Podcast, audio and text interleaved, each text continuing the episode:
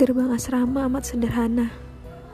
Besi tua dipoles sedikit cat yang hampir tiada warna. Ditambah bangunan pos satpam yang menambah kelengkapan. Banyak yang berlalu lalang di sini. Pulang pergi dari kampus, keluar untuk sekedar jajan, atau ingin menghabiskan waktu dengan si doi di luar. Tak hanya itu. Kalau sudah malam, siapa pun ada saja yang menunggu di sini. Yang ditunggu sih bukan doi.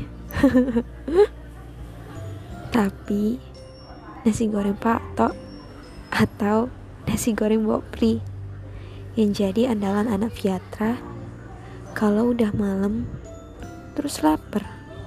Tapi mager banget buat jalan keluar.